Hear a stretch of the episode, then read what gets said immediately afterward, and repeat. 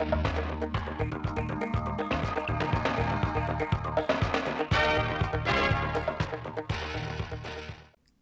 kính chào quý vị và các bạn đến với bản tin thời sự 16 giờ ngày 17 tháng 9 năm 2023 của Đài Phát thanh Truyền hình Thanh Hóa. Chương trình được thực hiện trực tiếp trên sóng FM tần số 92,3 MHz, trực tuyến trên website truyền hình thanh hóa.vn. Thưa quý vị và các bạn, sáng nay 17 tháng 9, tại Trung tâm Hội nghị 25B, Đại hội Công đoàn tỉnh Thanh Hóa lần thứ 20, nhiệm kỳ 2023-2028 chính thức được khai mạc. Báo cáo chính trị tại đại hội nêu rõ,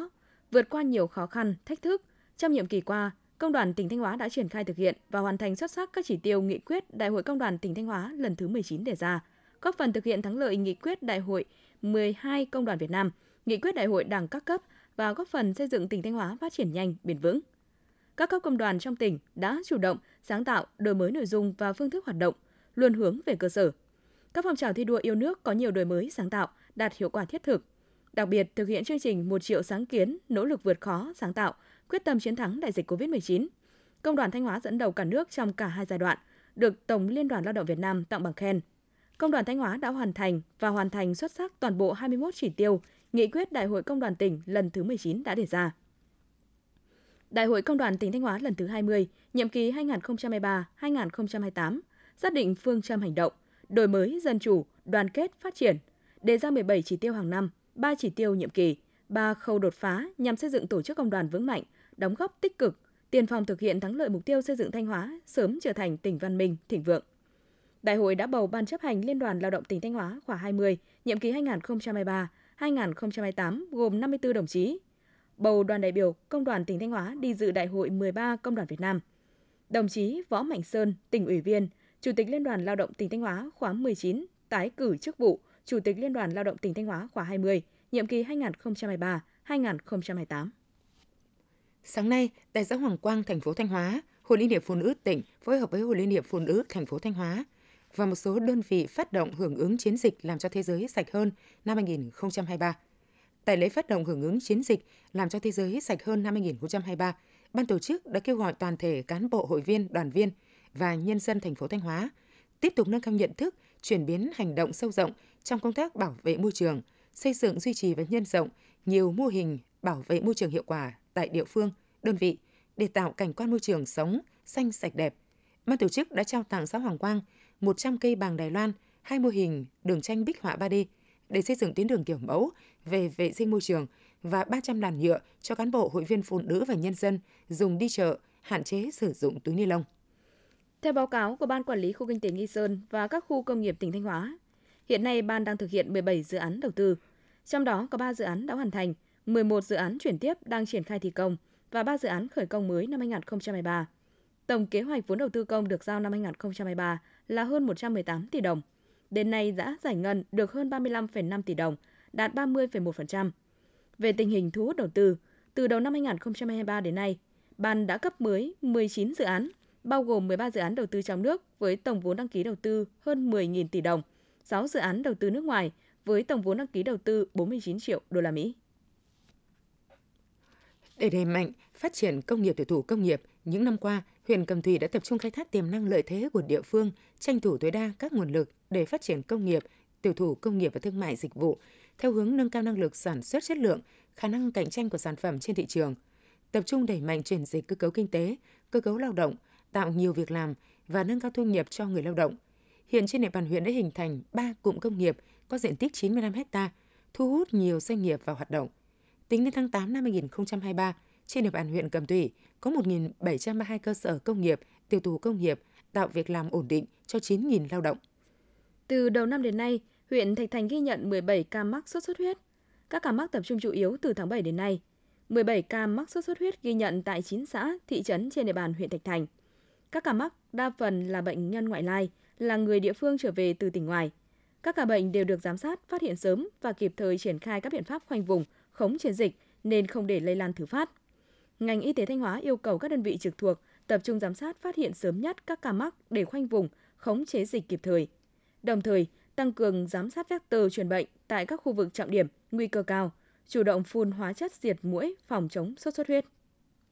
Tiếp theo là phần tin trong nước. Mới đây, Thủ tướng Chính phủ đã có quyết định số 22 quy định về chính sách tín dụng đối với người chấp hành xong án phạt tù, cơ sở sản xuất kinh doanh có sử dụng người lao động là người chấp hành xong án phạt tù được vay vốn từ ngân hàng chính sách xã hội để đào tạo nghề và sản xuất kinh doanh, tạo việc làm. Quyết định này có hiệu lực từ ngày 10 tháng 10 năm 2023.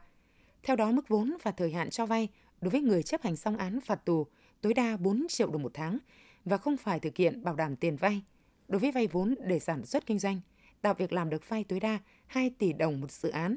Quyết định có hiệu lực được coi là cứu cánh cho những người đã từng lầm lỡ, giúp họ phát triển bình đẳng như các cá nhân khác.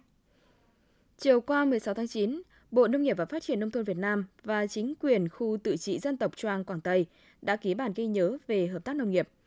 Theo đó, hai bên nhất trí cùng nhau thúc đẩy và phát triển mối quan hệ hợp tác trong nông nghiệp và phát triển nông thôn, cũng như xúc tiến thương mại và đầu tư trong lĩnh vực nông nghiệp.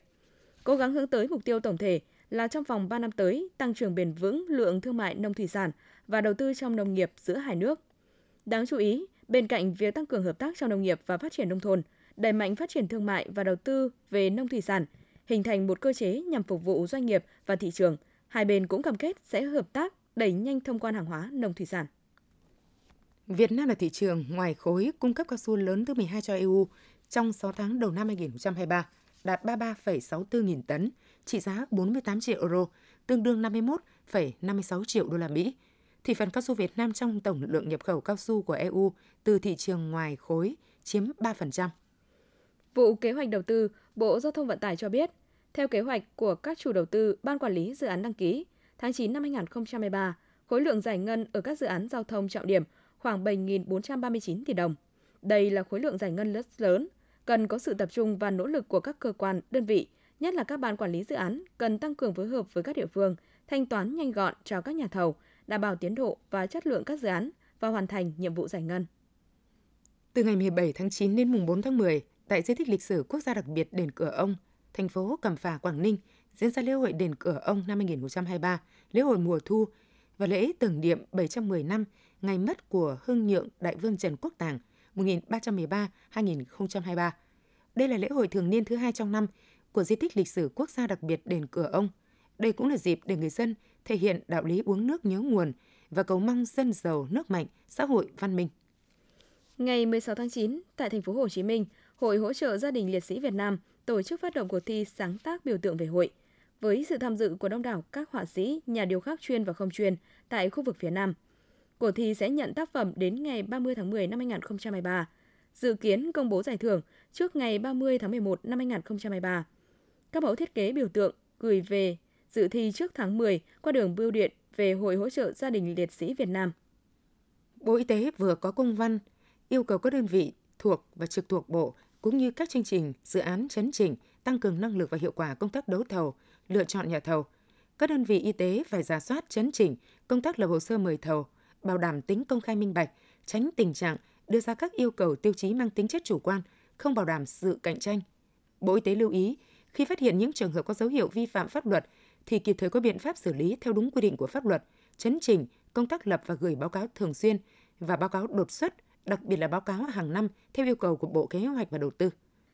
Tính đến hết ngày 12 tháng 9 năm 2023, toàn thành phố Hà Nội ghi nhận 9.780 ca mắc tại 30 trên 30 quận, huyện, thị xã. Toàn thành phố ghi nhận 599 ổ dịch, trong đó 399 trên 599, chiếm 67% ổ dịch đã được khống chế, còn 200 ổ dịch đang hoạt động.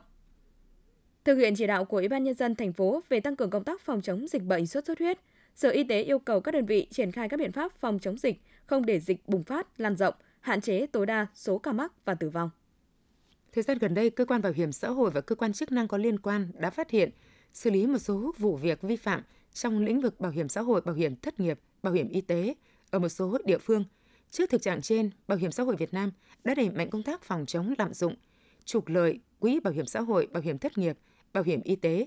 thường xuyên nắm bắt tình hình và có các văn bản chỉ đạo hướng dẫn bảo hiểm xã hội địa phương phối hợp sở ban ngành có liên quan để kịp thời thông tin, ngăn chặn kịp thời, xử lý các hành vi vi phạm.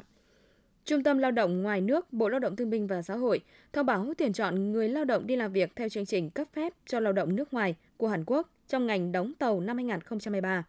bao gồm những nghề sau: giàn giáo, bảo ôn, cách nhiệt, mài, hàn, hệ thống ống dẫn, máy cơ khí, mộc điện, công việc khác Dự kiến số lượng người đạt yêu cầu là 1.149 người. Thời gian tiếp nhận đăng ký dự thi từ ngày 16 đến ngày 18 tháng 10 năm 2023. Những thông tin vừa rồi cũng đã khép lại chương trình thời sự của Đài Phát thanh và Truyền hình Thanh Hóa. Xin kính chào và hẹn gặp lại quý vị và các bạn trong những chương trình sau.